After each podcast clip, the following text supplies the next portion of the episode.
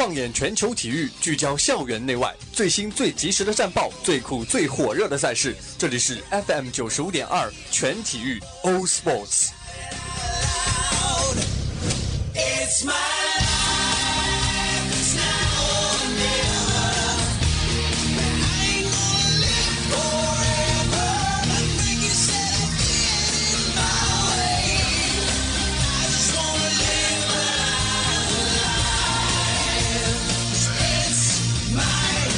life.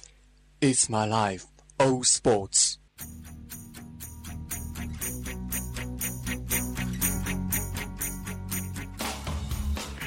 北京时间十七点三十分，欢迎您继续锁定 FM 九十五点二浙江师范大学校园之声，这里是全体育，我是金翔。那在今天的全体育当中啊，我们一起来聊一聊关于足球的一点事儿。呃，虽然说最近没有什么比较大的赛事啊，但是呢，呃，比较令人关注的就是欧洲红魔比利时队重新回到了世界男足的榜首。那么在今天的节目当中呢，我们就一起来细聊一下关于比利时队，还有关于我们中国足球的一些事儿。一段音乐过后，让我们进入到今天节目的主要内容之中。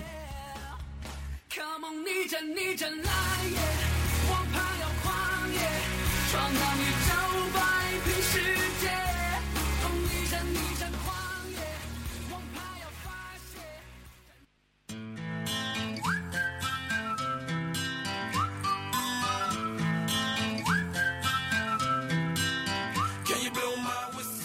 首先，一起来看一下今天的风云战报。足球方面，北京时间十一月十五日凌晨，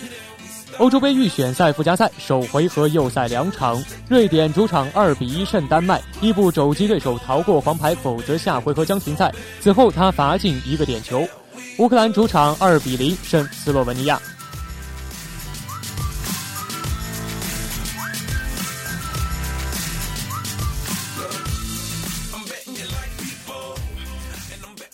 篮球方面，在北京时间今天上午刚刚结束的比赛中，湖人队主场以九十七比八十五力克活塞，湖人结束四连败，本赛季取得第二胜。科比布兰特几乎打出了三双，贡献十七分、九次助攻和八个篮板。克拉克森十七分、六个篮板，希伯特十二分、七个篮板，替补出场的尼克杨十三分。活塞方面德拉蒙德拿下十七分十七个篮板波普十分杰克逊九分替补出场的霍伊斯十七分。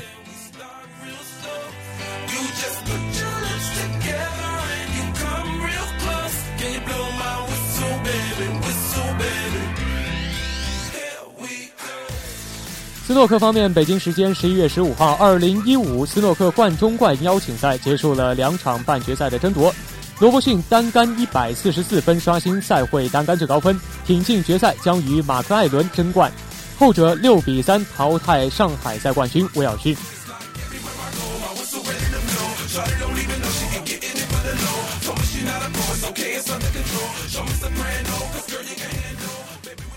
羽毛球方面，二零一五年中国羽毛球公开赛昨天在福州收拍。马来西亚名将李宗伟在男单决赛中击败中国队的头号种子陈龙，首夺这个比赛的冠军。在中公赛的男单半决赛上，李宗伟淘汰了一生的对手林丹，继而在昨天的决赛中以二十一比十五和二十一比十一力克目前世界排名第一的成龙。值得一提的是，尽管成龙不敌李宗伟屈居亚军，但是他的世界排名积分突破十万分，成为中国队男单主力中首位十万分先生。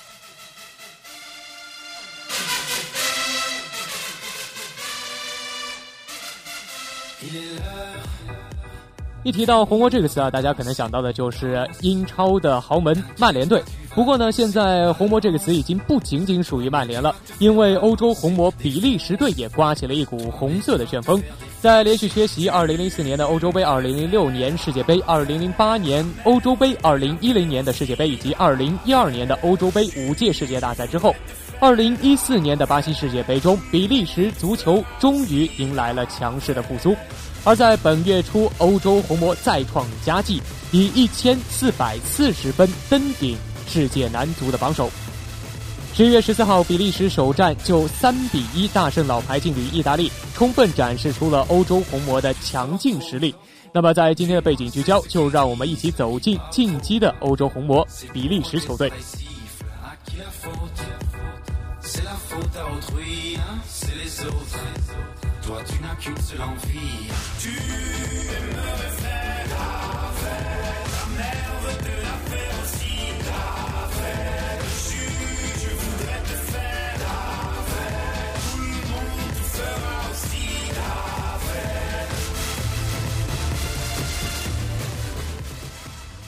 大家在新闻中看到比利时队攀登世界男足第一的时候啊，可能呃有一些对足球不太了解的人呢，呃，大家心里都是非常吃惊的，因为在我们的印象当中，世界足球似乎一直都是西班牙啊、阿根廷、德国等等这些传统强国的天下。那么比利时究竟是什么时候开始崛起的呢？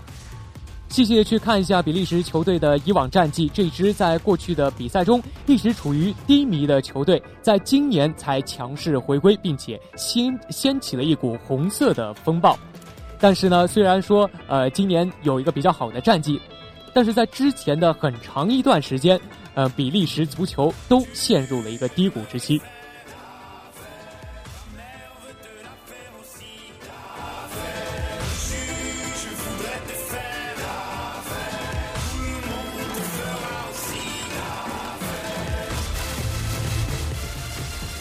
其实比利时男足的话，在世界上，呃，以前也是一支非常强大的队伍。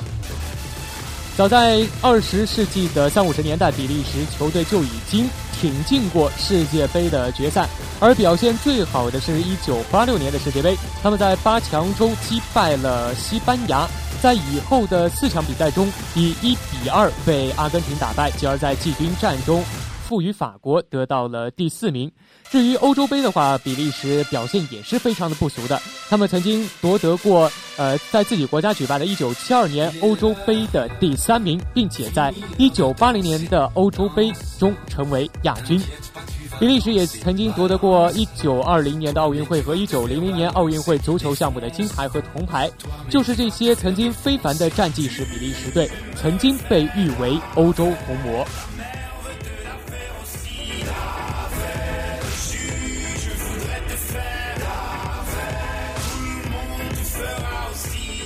但是任何球队都会有一个比较低迷的阶段，那么比利时呢也不例外。自从2002年在韩国和日本举行的世界杯八分之一决赛中被巴西淘汰之后，比利时国家男足实力开始走向一个下坡路。在04年和08年的欧洲国家杯和06年的世界杯外围赛、2010年的世界杯外围赛，比比利时队都相继失利。近十年这样惨痛的成绩，像是一场突如其来的地震，震碎了欧洲红魔以往一切辉煌的成就。比利时的人民对于国家队的差强人意的表现，也感到非常的悲伤。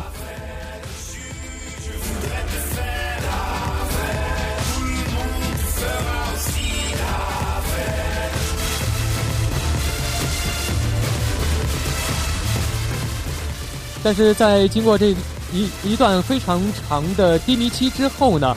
红魔开始崛起之路。在零九年的时候，比利时还排名第六十六位，但是在不到六年的时间内，比利时队力挽狂澜于既倒，以折服于各大赛赛事的代价，用六年的时间走出了低迷，再次创造了奇迹，成为第八支排名国际足联国家队榜首的球队。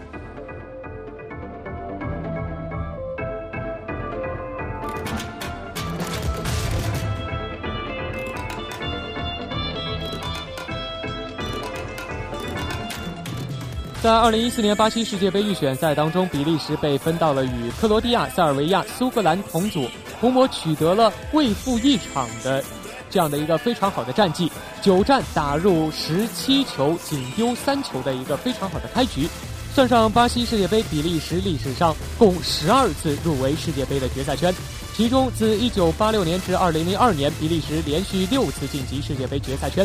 这样的一个非常傲人的战绩，只有德国、意大利、西班牙、巴西和阿根廷才呃曾经创造过这样的辉煌的战绩。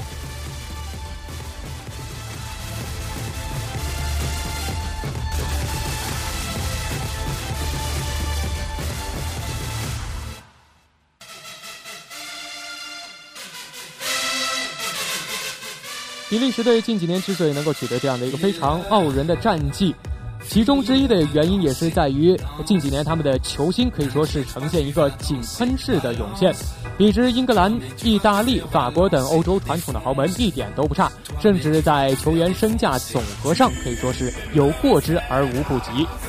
先来看一下2014年他们的阵容，在2014年巴西世界杯时，比利时队就拥有了一个非常华丽的阵容，两个天才前锋卢卡库和本特克。中场顶住技术多变的切尔西主力阿扎尔。此外，比利时拥有众多技术性的球员可供补充。作为那届世界杯最大的黑马，俗话说“初生牛犊不怕虎”，比利时队正是凭着这些小将一路杀进了世界杯。在今年的赛事中，比利时队的深度也在球员上有所表现。队长孔帕尼和副队长范迪滕身兼中场防御的重任，再加上维尔通亨、维尔马伦和阿尔德维雷尔德的顶尖后卫，和效力于西甲跟英超两大顶级守门员米尼奥莱和库尔图瓦，比利时队的阵容依旧是那么的豪华和耀眼。连米兰体育报也承认，比利时队的实力已经超过了意大利队。跟比利时相比的话，意大利更像是一支屌丝球队。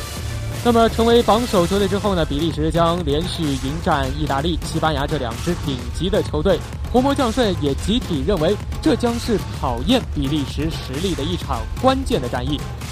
维特塞尔就指出，没有人会怀疑我们的实力，但是我们要证明自己能够配得上排名国际足联的榜首。而德布劳内则表示，和强队交手才能真正的检验比利时的实力。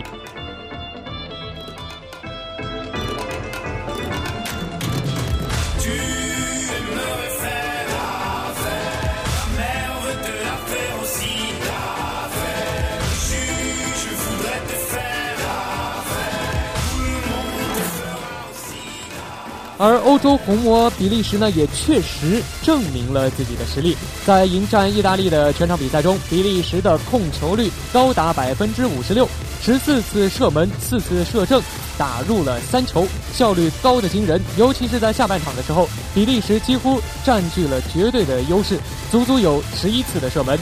若非巴舒亚伊最后时刻浪费机会，比利时队甚至有可能继西班牙和巴西以来近四年第三支单场四次攻破意大利球门的球队。比利时此役获胜的功臣，当属在这场比赛当中一传一射的德布劳内。马竞中场卡拉斯特、切尔西的边锋阿扎尔此役各有一次助攻。德布劳内此役不仅参与了两球，还有三次关键的传球。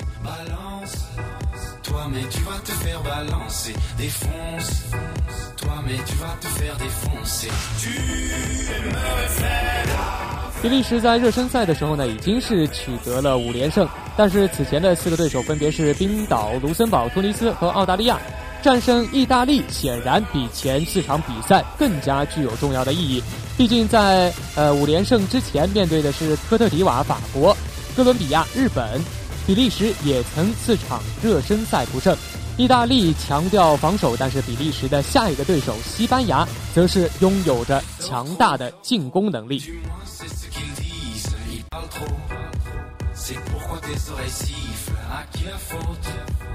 其实，在零八年的时候，比利时曾经败给过西班牙，而现在的比利时呢，也已经不同于以往，西班牙依旧非常的强势。那么，这两支备受关注的强队在赛场上相遇，会擦出怎样的火花呢？这两支球队究竟会给球迷带来怎样精彩绝伦的视觉盛宴？西班牙会失利吗？欧洲红魔又能否继续去证明自己？这么一连串的疑问可以说是真的很吊球迷的胃口啊！但是相比于在乎两支球队最终的比分结果，无论谁胜谁负，其实球迷们更希望看到是两支球队都能够拿出自己百分之百的实力，以百分之百的这样的一个热情去投入到比赛之中。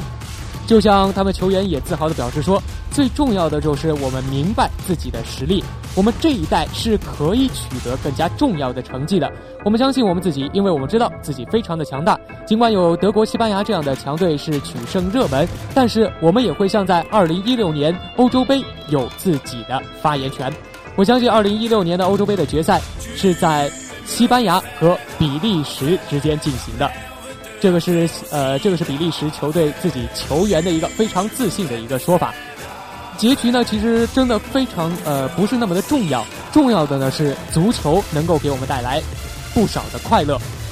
我们也非常高兴能够看到比利时队能够重新在欧洲掀起红魔的风暴。足球呢就应该是这样去振奋人心、充满力量的一种运动。虽然体育无国界，但是作为中国人啊，我们发自内心的更希望看到有一天中国的男足、中国的国家队也能够崛起，在世界的赛场上掀起我们亚洲的属于中国人的红魔风暴。比利时队能够收获今天的这样的一个成绩，正是因为他们呃为足球抛洒了自己的血泪。想要和欧洲强队能够并驾齐驱的话，或许基础更加薄弱的中国足球要付出的更多更多。那比利时队身上一定是有我们值得学习的地方，那就让我们一起去努力，从借鉴和学习比利时队开始。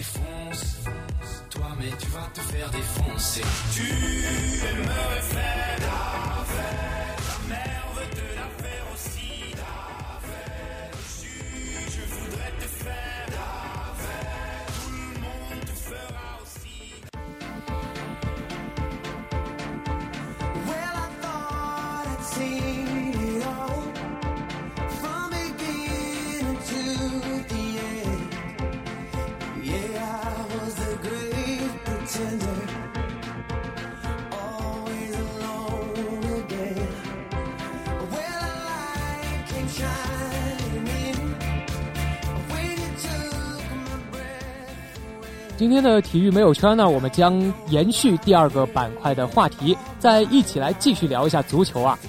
呃，球星云集的比利时队虽然让我们看得非常眼红啊，但是中国呢也要有属于自己的未来的球星。现在呢，就有那么一群足球小将在留洋海外，在优越的环境中接受着更加专业的训练。而现在距离二零一六年转会窗口打开呢，还有不剩呃，还有只剩不到两个月的时间。各大俱乐部也将针对新赛季制定一个新的引援计划，又会有哪一些留洋球员可能会在新赛季回到我们中超的赛场呢？他们的回归能否为我们国足点燃希望？在今天的体育没有圈，一起来了解一下七大热门的留洋小将。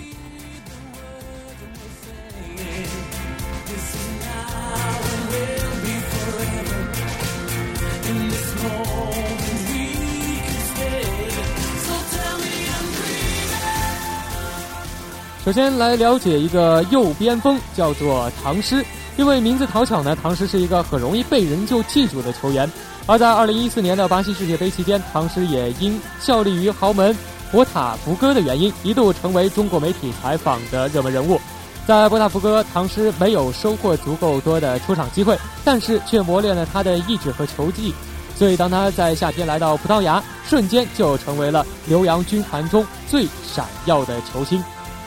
联赛九场六球，杯赛三场一球，以及五次助攻。有球迷就开玩笑说，唐诗用了三个月的时间就刷出了其他球员几个赛季的数据，唐诗也就成为了唐大腿。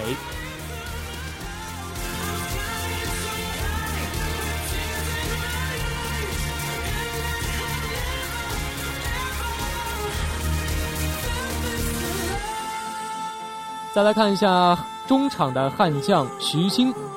加盟豪呃加盟豪门马德里竞技，徐新一直是浏阳军团中受关注度最高的球员之一。但是也同样是因为这样的一个原因啊，因为马竞的这样的一个豪门的身份，让徐新在俱乐部内部上升的空间受到了一定的限制。上赛季徐新就已经跟随马竞 C 队作为主力打了一年的西丙，但是因为马竞 B 队降级，马竞 C 队的减赛，徐新本赛季参加的联赛级别还是西丙，但是马竞 B 队却也只是一个替补而已。考虑到马竞和阿尔滨的特殊关系，不排除球员会等阿尔滨升级之后再回到中国。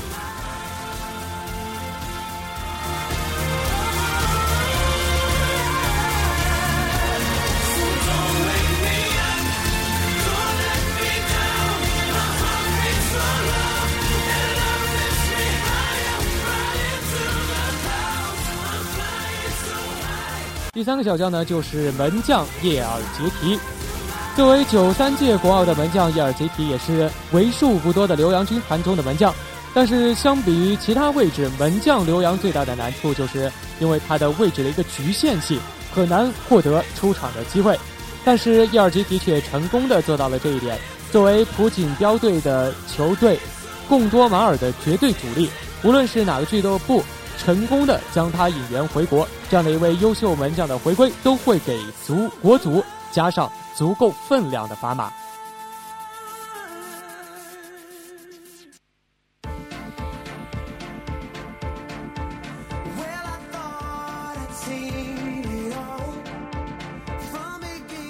下面要介绍的也是一个中场球员潘喜明。在国内默默无闻的潘喜明，在二零一四至一五赛季加盟加盟了普锦标赛的贡多马尔俱乐部，和门将伊尔杰提是在一个俱乐部，而且呢获得了教练的赏识，连续二十三场首发，也让他在夏季转会窗得到了普甲莱熊一世呃莱熊一世的认可。在联赛级别升高之后，潘喜明也在逐渐适应着普甲的节奏。相比于其他的中卫球员。潘启明的身材并不高大，但是他的弹跳和身体是他的绝对优势。另外，他的左右脚能力非常的均衡，这对于一名中卫来说也是非常重要的。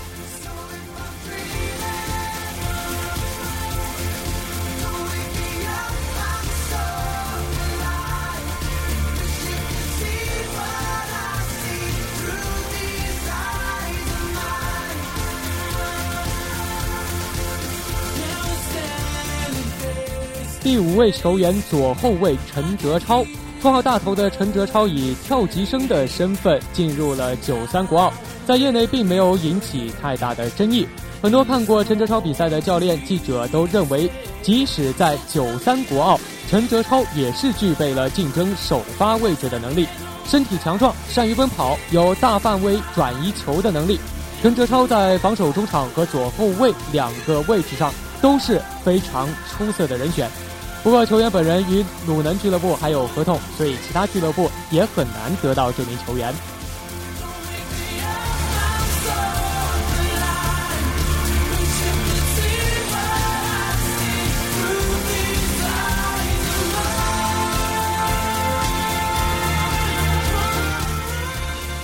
给大家介绍的第六名球员是右后卫的杨挺。杨挺的留洋经历其实说下来并不算成功，在蒂比兹的唯一一次出场时间也只有仅仅的九分钟。作为九三国奥的大名单球员，这在一定程度上也影响了杨挺在国奥的位置。考虑到困难局面以及年龄，杨挺也许会在这个冬天结束自己的留洋生涯。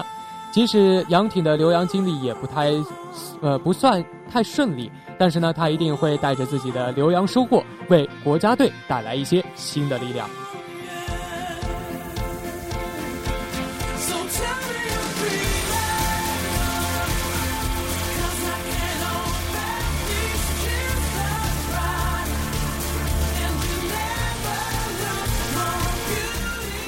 最后要给大家介绍的是一名右中卫，叫做韩鹏飞。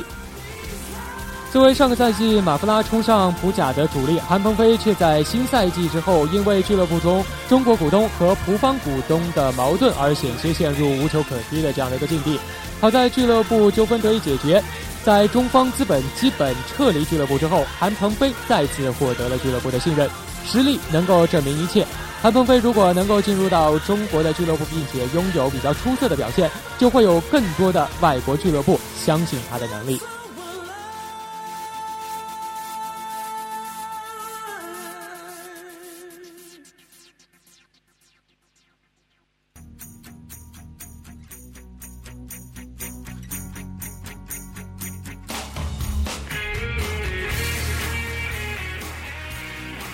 在今天节目的最后呢，再一起来盘点一下节目的主要内容。第一个板块风云战报四条消息：足球方面，欧洲杯预选赛附加赛首回合，瑞典主场二比一胜丹麦，乌克兰主场二比零胜斯洛文尼亚。篮球方面，湖人队主场以九十七比八十五力克活塞。斯诺克方面。二零一五斯诺克冠中冠邀请赛结束了两场半决赛的争夺，罗伯逊单杆一百四十四分刷新最高纪录，挺进决赛与马克艾伦争冠。羽毛球方面，羽毛球方面，二零一五年中国羽毛球公开赛昨天在福州收拍，马来西亚名将李宗伟战胜中国头号种子陈龙。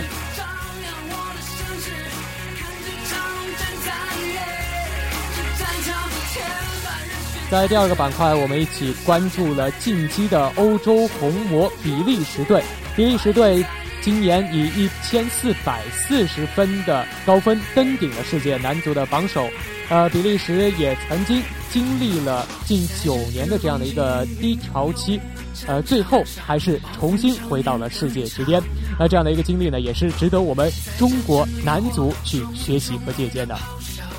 在第三个板块体育没有圈当中呢，我们就一起关注到了中国男足当中七大热门的留洋小将，希望他们呃留洋学成之后，也能够给我们中国男足带来更多的活力。